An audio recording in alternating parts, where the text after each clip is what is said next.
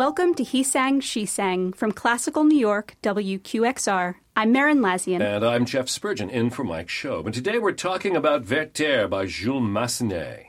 Joining us in the studio is James Kuslan, a writer and lecturer on opera and other topics related to the arts. Welcome, James, and thank you so much for being here. I'm delighted to be here, Marin. Thank you for having me. Jeff, what would you say Werther is really about? Well, I don't know about what what it's really about, but if you had to sum the opera up in a sentence, this is a man who's fallen in love with a woman he can't have. And so he kills himself. The end. and why can't he have her? Well, because she's betrothed to another man. And maybe she loves him and maybe she doesn't. She probably does a little bit. But it's simply put as it can be. I think because the whole fabric of Werther is composed of so many threads, mm-hmm.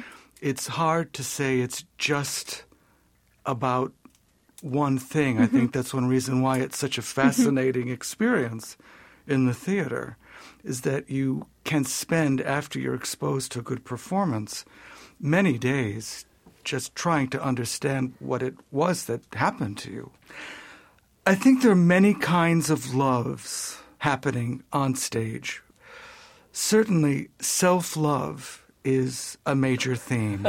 I would never have thought of that, but of course, that's absolutely right. It is Werther's love for his own emotional life. He has no distance from it whatsoever. And in a sense, although he is frequently thought of as being a romantic hero, when you ask what it is that heroes do, at least in opera, they slay dragons. Werther can't even master himself. he actually leaves a swath of destruction behind him. That makes me want to talk a bit about The Sorrows of Young Werther by Goethe. This novella was an absolute sensation when it was published in 1774 and it ushered in the change from rationalism to a kind of romanticism. It was sort of a backlash, which is maybe the reason why in the novella and then, of course, in the opera, Werther is quite so immersed in his own world of feeling. Because now this is not a world about logic and rational thought, but it's about the depth of human emotion. It is about the depth of human emotion. Goethe, I think, in his novella was taking to its logical conclusion what happens when someone has not mastered the emotions that are rampaging through his being. And in fact, he said later in his life that young people would be absolutely intolerable were it not for the fact that one had been at one time a young person oneself. And we have to bear in mind that, at least looking at the operatic score, Charlotte is 20, Werther is 23, and Albert is 25. What, though, was Goethe up to? Because we do think of the novella as being a milestone in Romanticism and in the understanding and appreciation, if not worship occasionally, of emotion. Was Werther trying to say, careful of this Romanticism thing, because this was what he was about? Or was he just showing what can happen through it? Well, I, am not a Goethe expert, but it seems to me that there is not only a cautionary element in the novella, as, as there is also in, in the opera, perhaps to a lesser degree, because in the opera, Werther's love for Charlotte is clearly reciprocated, and it's very ambiguous in the novella. But also, I think Goethe was exploring the nature of euphoria. In the novella, certainly not in the opera, Charlotte remonstrates with Werther. She tells him to be a man. She considers that his submission to his passion to be actually a sign of weakness and not anything that is admirable. And considering how long a life Goethe lived, I have a sense that he was rather in sympathy with that sentiment of Charlotte's. And yet, the novella was so influential. Young men killed themselves, as Werther does in the novella and in the opera. young men collected their tears in glass vials to show that they were able to display emotion. Yeah. They even dressed like Werther. They wore yellow waistcoats and leather breeches. It made me think of the hipster movement in Brooklyn. It's, it, this was a this was a social phenomenon that, that Goethe triggered through the character of Werther. So it had to have enormous resonance in the public sphere at that time, at least the public sphere of literate people. Well, trigger is a very apropos word, I think. but in a sense, I think people who are troubled disturbed will fasten on any justification for extreme acts. And it just so happened that Werther stumbled upon Charlotte. In a way, you can say about Werther is that he's already so unhappy before he meets Charlotte that it's quite possible he was looking for any excuse to end his life. In the novella, certainly the possibility of suicide is runs through the entire book. Makes you really want to go see the opera, doesn't it? You've just presented a, a, lovely picture. Well, it's interesting because it's a it's a powerful opera and a very successful opera. Right. But but we've got a guy here who's in real trouble, and he's the center of the whole piece of business. He is, and obviously had this deep resonance culturally.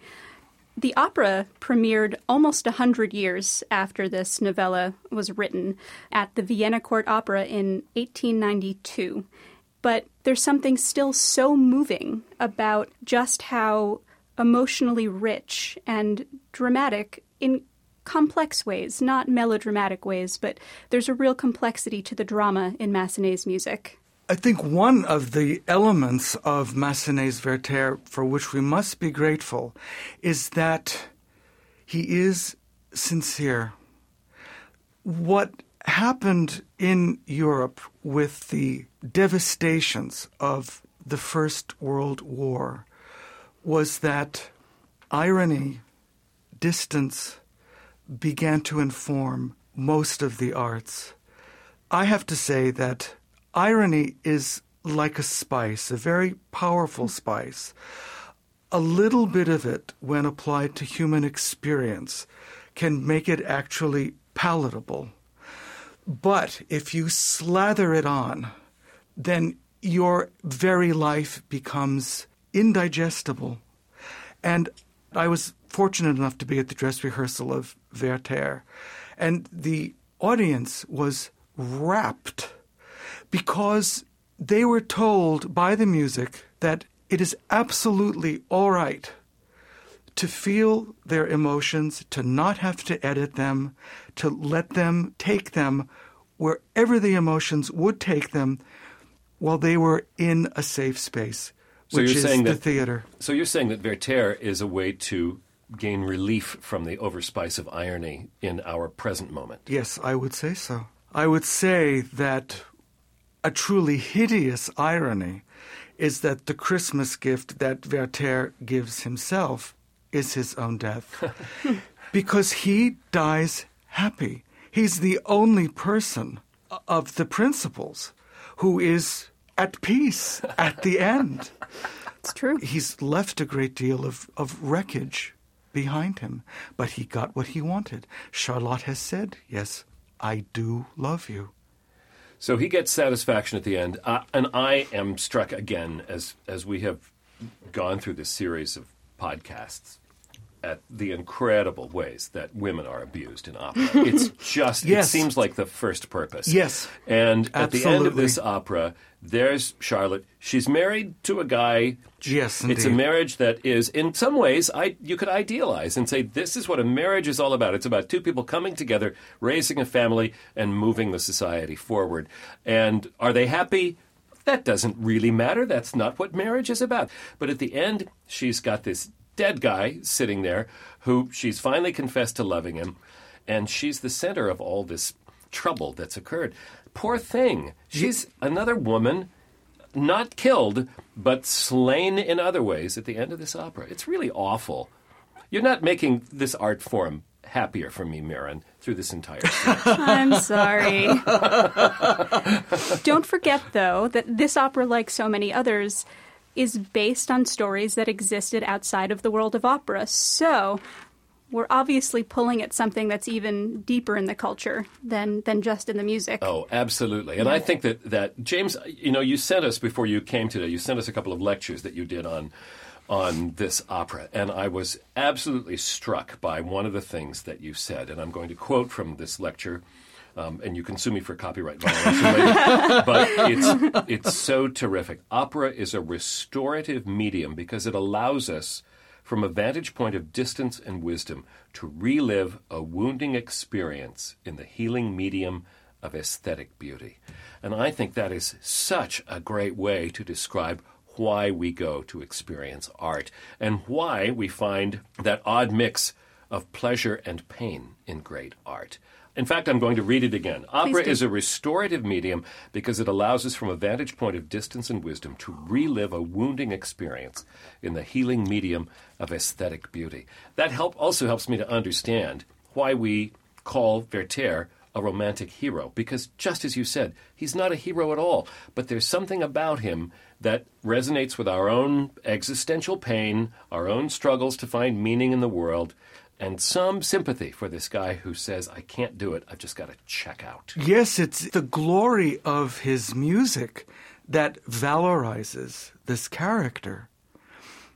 It's something I want to say about the nature of how women are frequently abused in, in opera. And when I was sitting at the rehearsal, there was a moment that in my younger days didn't have the same impact on me, but it's in the first act. Charlotte is speaking of how deeply she and her siblings and her father miss their recently deceased mother. And she says, The young ones still will say to me, Sister, why did the men in black come to take mother away?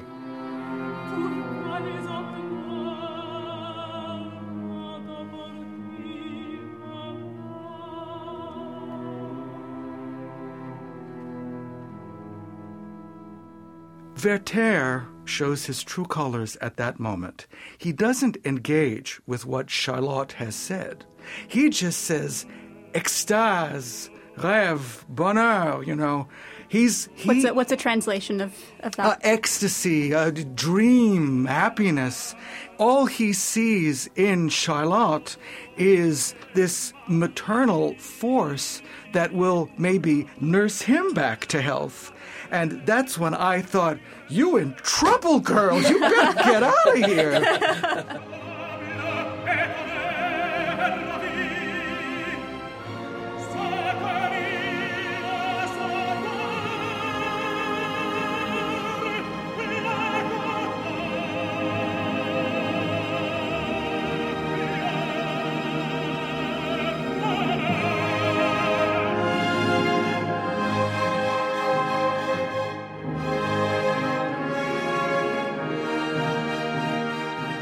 she's trapped, and she's trapped by her own nature, and and by the fact that she is the older oldest daughter. She's the big sister, so she becomes the mother when her own mother dies. She is a wonderfully admirable, dutiful woman, yes. and I think that we have sympathy with those women too because we feel that they are cheated out of passion in a way. Well, she actually was first victimized not by Werther, but by her, her very own mother, who, on her deathbed, extracted from Charlotte the promise, they refer to it as an oath, that Charlotte would marry Albert, the local nice guy. Right, and it's a duty that she takes very seriously. Why don't we go up to the Metropolitan Opera to speak with Isabel Leonard, the phenomenal mezzo soprano who's singing the role of Charlotte? And let's get her take on the character's dilemmas and choices. Charlotte is a cool, noble, very dignified character and kind of unflappable throughout the opera. She seems that way sometimes, yeah. You seem to suggest that maybe there's a different sort of undercurrent for her. Yeah, I think that uh, Charlotte has a lot going on inside of her mind and her heart. Do you find it simple to bring the same kind of unshakable quality to all of the complexities of life and love and a career in opera? Well, not really. There's a strange connection. I think I think people can identify with a sense of duty and responsibility, and, and then a sense of what they might want or what they might need. I, I mean, I only hope for everybody that all of those things are closer to uh, come close to meeting in the middle rather than being so separate. Right. Now, that fundamental loss of her mother happens right at the, the very beginning, even really before any of the action of the opera takes place. I think that you were probably about the same age as Charlotte is in this opera when you lost your father very sadly. Um, does that factor in to this character for you at all and into the way that you think about her? You know, it's it's that's actually a really interesting question. Um, I mean, where I was in my life when my father passed away, it was in some ways very different, I think, to where Charlotte might have been, in, in the sense that just just looking at it, uh, surely in, in its time period, she probably already had many discussions with Albert, and, and she knew that this was somebody that her mother liked and wanted her to marry, and she was about to take those next steps to move forward. Where, of course, at the time when my dad passed away, that's not where I was at all. Right, you were in Um, college you at know, the I was time. in college. I mean, we were all a complete mess in college. So, you know, as That's for sure. are, yeah. Um, now, of course, I have a son who's six. You know, who's almost seven. What's his name? His name is Teo, and he, um, you know, when I think about the responsibilities that I have now, I think, of course, I'd love my father to be there and witness it. And even Charlotte says at some point, you know, Mama, I wish you were here just for a moment to see what was going on. And I think at that moment, it's it's a sort of a dual thought that she has in the story itself because she probably somewhere in the back of her mind feels what's happening with Werther, and I bet she's she might not be able to verbalize in that very second, you know, Mama, I wish you were here so that I could ask you to please let me out of my my vow or my duty to marry Albert because there's something going on here that I'm not quite sure of with Right. Werther. You know, if it had clicked in the other direction three days before her mother had died, you know, maybe things would have been different. You know, but it was just the chain of events, and for somebody who is so stoically uh, dutiful, it's heartbreaking. it's It just so it's so tragic for both of them. Yeah, know. and stoic really is, I think, the right the right word for her. Mm-hmm. Particularly in the epistolary novel that the book is based on by Goethe, there's tons of ambiguity mm-hmm. about how Charlotte feels. Mm-hmm. The reader doesn't end up with a sense of whether she is in love with Werther. I, I think you know that she's not in love with Albert. Right. Do you think that that's ambiguous in this opera? I don't think it's ambiguous in the opera personally. I think that to make it a really humane and interesting and deep and complicated and confusing story, as I think it should be, they're like magnets that are drawn to each other. They cannot be within the same range, you know, in space and not come together. Right. And That chemistry thing. there's just something about that, something that they have, and she does not have it with Albert. I don't think she dislikes Albert at all. I think she probably does love him in her own way. Um, like you said, she's not in love with him though. It's like time stops for a second. The you know the camera angle, if it were a movie, you know the camera angle zooms in on you, zooms out, and zooms back in, like this sort of feeling like the world goes whoa, whoa, you know? and uh, she has that every time she sees Werther, and I think there are moments where it drives her crazy, and there are other moments where she knows full well she is losing her footing, and she's losing her strength to stay away. yeah. But there's something so kind of wonderful about it because if people say they don't know what that feels like, or if they say, well, I would never feel that way about somebody else, they're lying.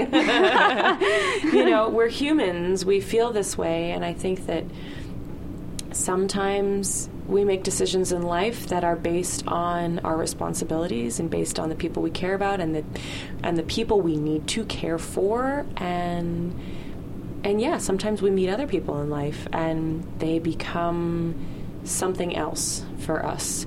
And we can't necessarily fully flesh out the nature of that relationship because of everything we have put into place prior.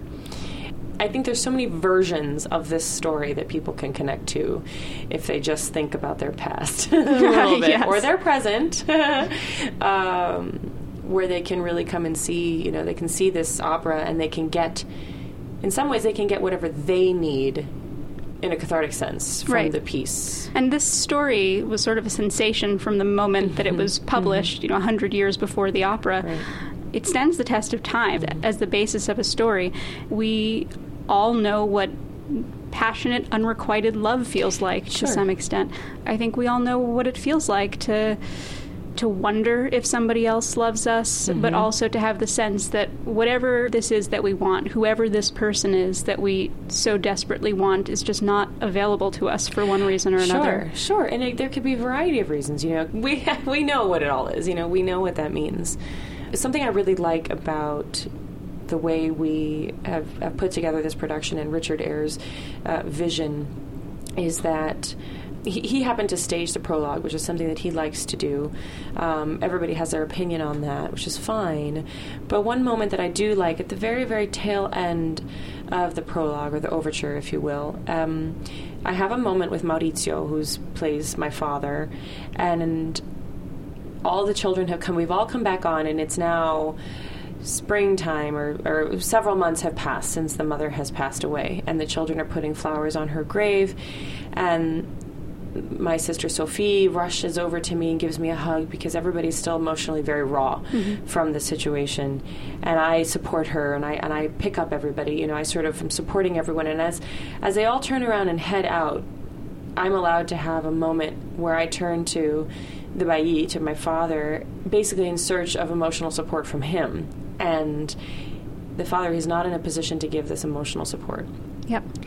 It's such a small moment in the very beginning, and even the scrim is down, so I don't even know how clear it is to the audience. It's clear. But Yeah. That's great because it's something that, for me, you know, every time you do a production, there are little things that mean more and less to you depending on what's going on. And the more I do this version, the more I enjoy that moment because it informs me to Charlotte's you know her her devout responsibility you know he walks away she turns around she follows him out and as and i know pe- personally me i sort of make this conscious decision like before i leave the stage where i go right i cannot crack Right. i am not allowed Yeah. and so it's really interesting then to go from that place, especially for the first act. It doesn't get sticky until they come they come home after the ball, you know, and then it's really sticky when she's married. But all of that feeling of I cannot crack, I cannot crack, I cannot crack, until of course the second act where a dam is breached and Right. she still though tries to keep it together and and, and you know, but there are definite leaks in the in the dam, lots of leaks. That is for sure. Yeah. Uh, going back for a moment, we, we can assume that most people have the experience of unrequited love. I don't know if everyone has the experience of love at first sight. You don't have to tell me particulars, but but have you had a moment in your life that helps you to believe in what happens between Charlotte and Werther in Yeah. that first meet? Yeah. Yeah, I have. I definitely have. No, I absolutely, and I remember. I still remember the moment of it. I mean, that's that person's not in my life, uh, but I certainly remember that moment of locking eyes and where the world just kind of stopped spinning for a second. Yeah. You know, and then and they were in my life for quite some time, and you know, you And had that it. wow, wow, wow. Yeah, exactly. that. exactly. Yeah, no, absolutely. There are people, and then you meet people along the way where you have this sort of intrinsic connection to somebody, and you don't know why. Yeah, one of the amazing things that an opera does is it cherry picks all of mm-hmm. the most intense moments mm-hmm. of a life and compresses that into a couple of hours. So you don't have any of the boring stuff. You just you have the, you have the stuff Yeah, that's worth exactly. getting up for, or Exactly. sometimes killing yourself for. In, in the case of Werther and Yeah, many other operas, yeah. unfortunately. Yeah, exactly. In marrying Albert and in falling in love with Werther, Charlotte is shown two versions of a life. Mm-hmm. She's shown a life of duty, married to a man who maybe she does respect and maybe even loves in a way, but it's it's not a passionate marriage. Right. And then she has a vision of life with Werther, which is, as we've said, fiery and passionate. Um, Right. Do you think it's clear which of these two lives actually suits her better? That's a really good question. I think you know, Isabel, me, who thinks about this as a as a modern female, right? I go back and forth. Even in the show, there are days where I think, "Oh, Isabel, you're being too you right now. You're being too much yourself right now." You know, where I think, "Oh, for the love of God, pick yourself up, Werther." you know, give me a break, right? but um, I, I honestly, I, I'm not sure. I think my answer to this cannot come from Charlotte's perspective as much as it will have to come from my own perspective. Even I- better. You know, even better. I mean, I feel like the truth is we don't really know what her relationship with Werther would be like. We know it would be passionate, it would be lustful, it would be poetic, and it would have a lot of elements that obviously don't exist with her and Albert. Mm-hmm. And that is incredibly attractive and incredibly fulfilling emotionally, physically, spiritually, mentally. I mean, everything about it I think would be fulfilling. Now, to what degree would this last? I think that that's unknown Right. You know, would they still be happy five years down the line if that type of heat were not quite as uh, hot as it, you know as it as it as Yeah. it was when they first uh, met each other. However, I, I definitely don't think that Charlotte and Albert would have had any of that in their relationship. I Right. think there would have been a very serviceable relationship Very yeah, stable. Very stable, very and, and again, so I think in different stages of our lives we want one and in different stages we want the other. I think sometimes when you've had the up and down and the crazy, volatile, passionate thing, you kind of go, oh, okay, I'm kind of ready for somebody I can count on. Right. So in some ways, it's you know, if you want to get really deep into the story of Werther, at least on Charlotte's perspective, it's a real interesting look at sort of just like the psychology of of a woman looking at the relationships in her life, and it's pretty, I think, pretty advanced to be able to express so clearly what eh, well not even just a woman but what any any person could face within a relationship you know, we Yeah. always talk about, okay, I'm always going for the bad guy, you know, or the bad boy types, you know, and I need to find somebody stable now, right? But we think, but I always really want that real kind of crazy, passionate stuff with a stable guy. And you think, oh, maybe that's never going to exist because they don't exist in the same universe, you know? Yeah. And I think it's really interesting that that is so very clear in this opera. And I'm very happy that this opera is, you know, from top to tails in three hours and done and dusted. I think that's very civilized. um, I love opera, but I cannot sit for much longer than that. So, Not a um, Wagner fan, no, unfortunately. Um, yeah, it's all, it's all very interesting to me. Yeah. So the show starts and ends with Christmas carols. Mm-hmm. Um, in the first instance, uh, it's a, a joyful, light, airy, very simple carols, and in the second iteration, not so much. It's as Werther is dying, and it's Mm-hmm. really quite a sort of slasher flick, like bloody affair. Mm-hmm. Uh, has this opera ruined Christmas for you forever? No, no, no, no, definitely not. Definitely not. It's, you know, if anything, you realize that nothing good or bad ever happened at the right time. They all happen when they happen. Life moves on. It keeps on going, with or without you. You can choose to get on that train or not, you know. Shit happens. so, excuse my language, but good. And like I said, good and bad. I have some wonderful colleagues that I've known since we were in school together, and we all have kids now, you know, and uh, and I was the first one that had a baby, and then you know the next one had one, and you know and we all kind of went.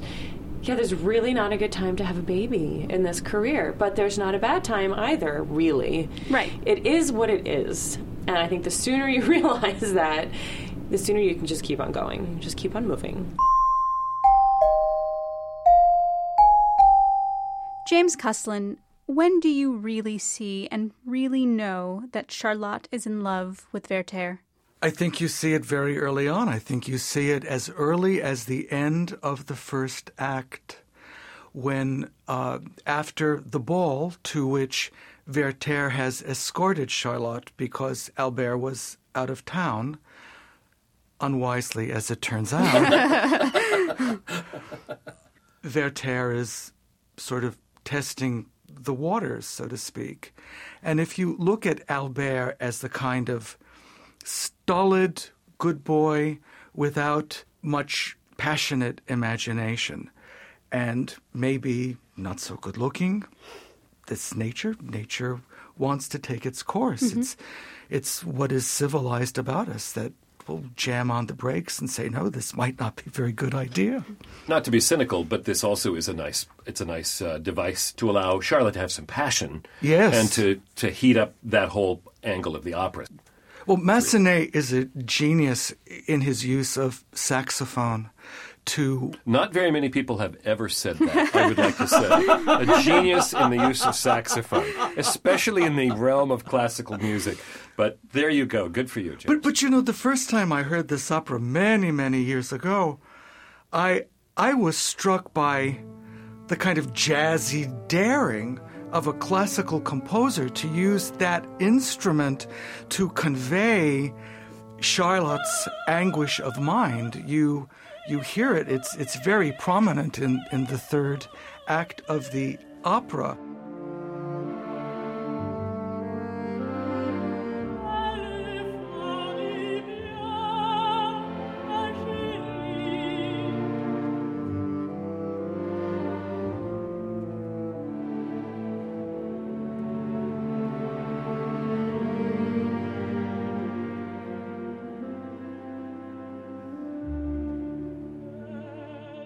I wonder what it sounded like to audiences at that time, though, because that was before jazz. So the association that, that American audiences have with that that instrument is completely different. I wonder what the audiences of that time heard it. That as. that is true. I don't think I have read anything that describes uh, how people responded to that instrument. I mean, the saxophone was invented in 1840, so it had already been around for, for two generations by the time Massenet used it, but it is very telling in its employment in this opera. Yeah. Let's get inside of Werther's head and maybe into his music a little bit more. James, is there a moment that you think is sort of the quintessential moment for Werther? Well, he has two. There is the moment when he is very frank about his possible suicide, and he he speaks of himself as a child, and he said, "Will the heavenly Father be angry if his child comes home from a long visit prematurely? Won't he be so glad to see his son again?"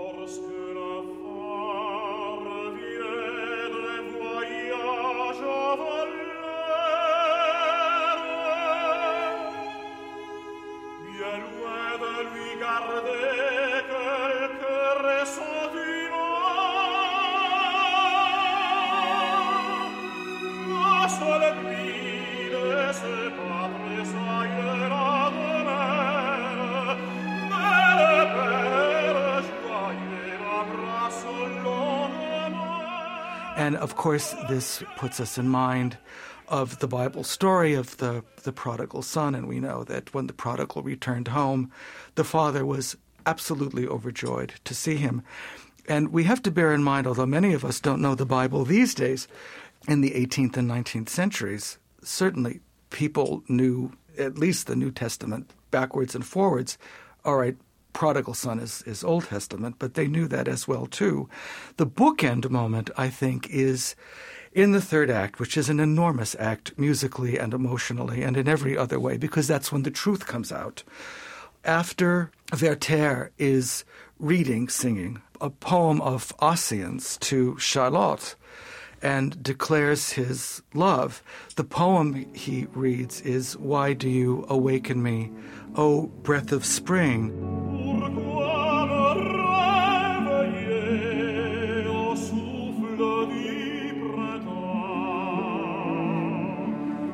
So you hear in that stupendous aria, which is a true revelation of inner life and longing, the flip side of the anguish that Werther expresses in the God, please welcome me back when I come to you.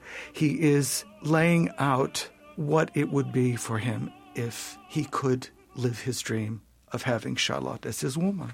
Boy, is that a German romanticism sentiment. The beauty and pain together. I'm in love and it makes me miserable. It's all of that that tears Werther apart. And Massenet, obviously, is a great artist and a very sensitive being, was taken by, I, I think, his publisher to uh, Goethe's rooms. He made a pilgrimage and he he he took a tour through the part of Germany where, where the novella is set, and he absorbed local color. So I think your sense that this is, despite its Frenchness, very German in its essence is quite correct. Right. So it allows us to look at that idea from another musical angle, from the French. Yes. Yeah.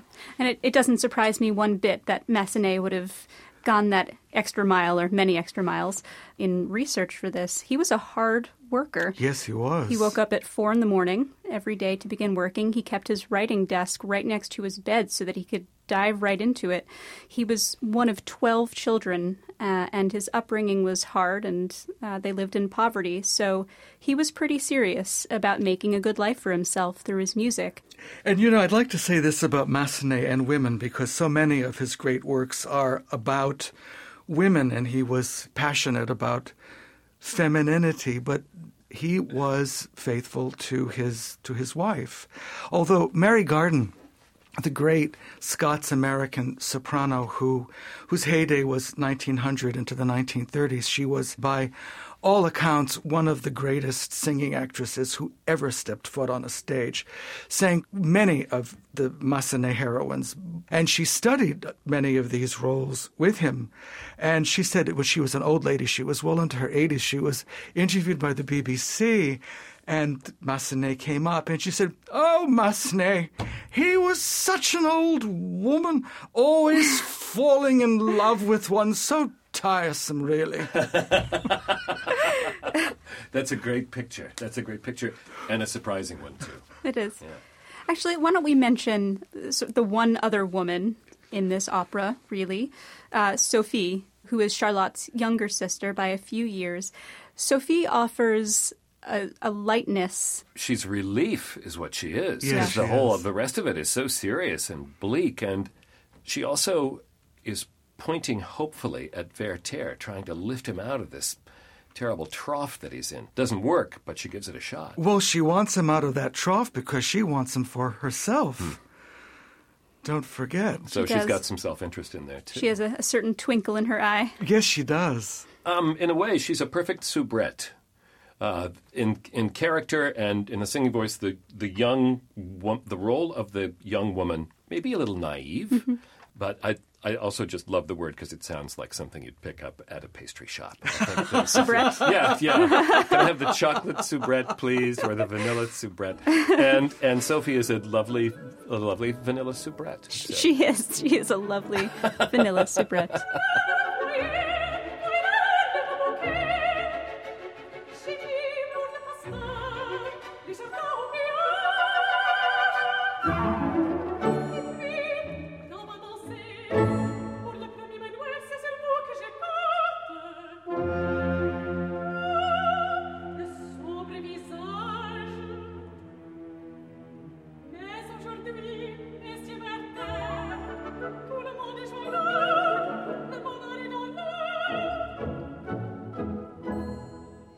So, James, having read the lectures that you sent us, as I mentioned before, and heard you talk about this this uh, opera, I don't think you like Werther. Do you?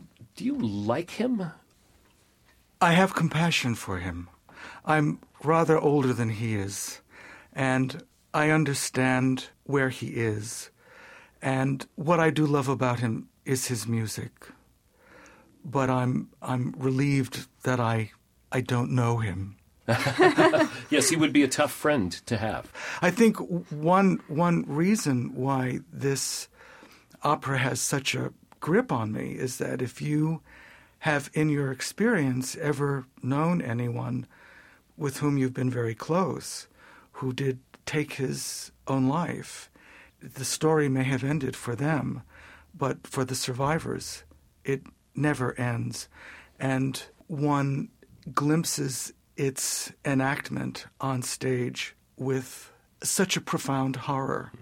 As Goethe said, he didn't believe in suicide. He said, Nothing is worth more than this day.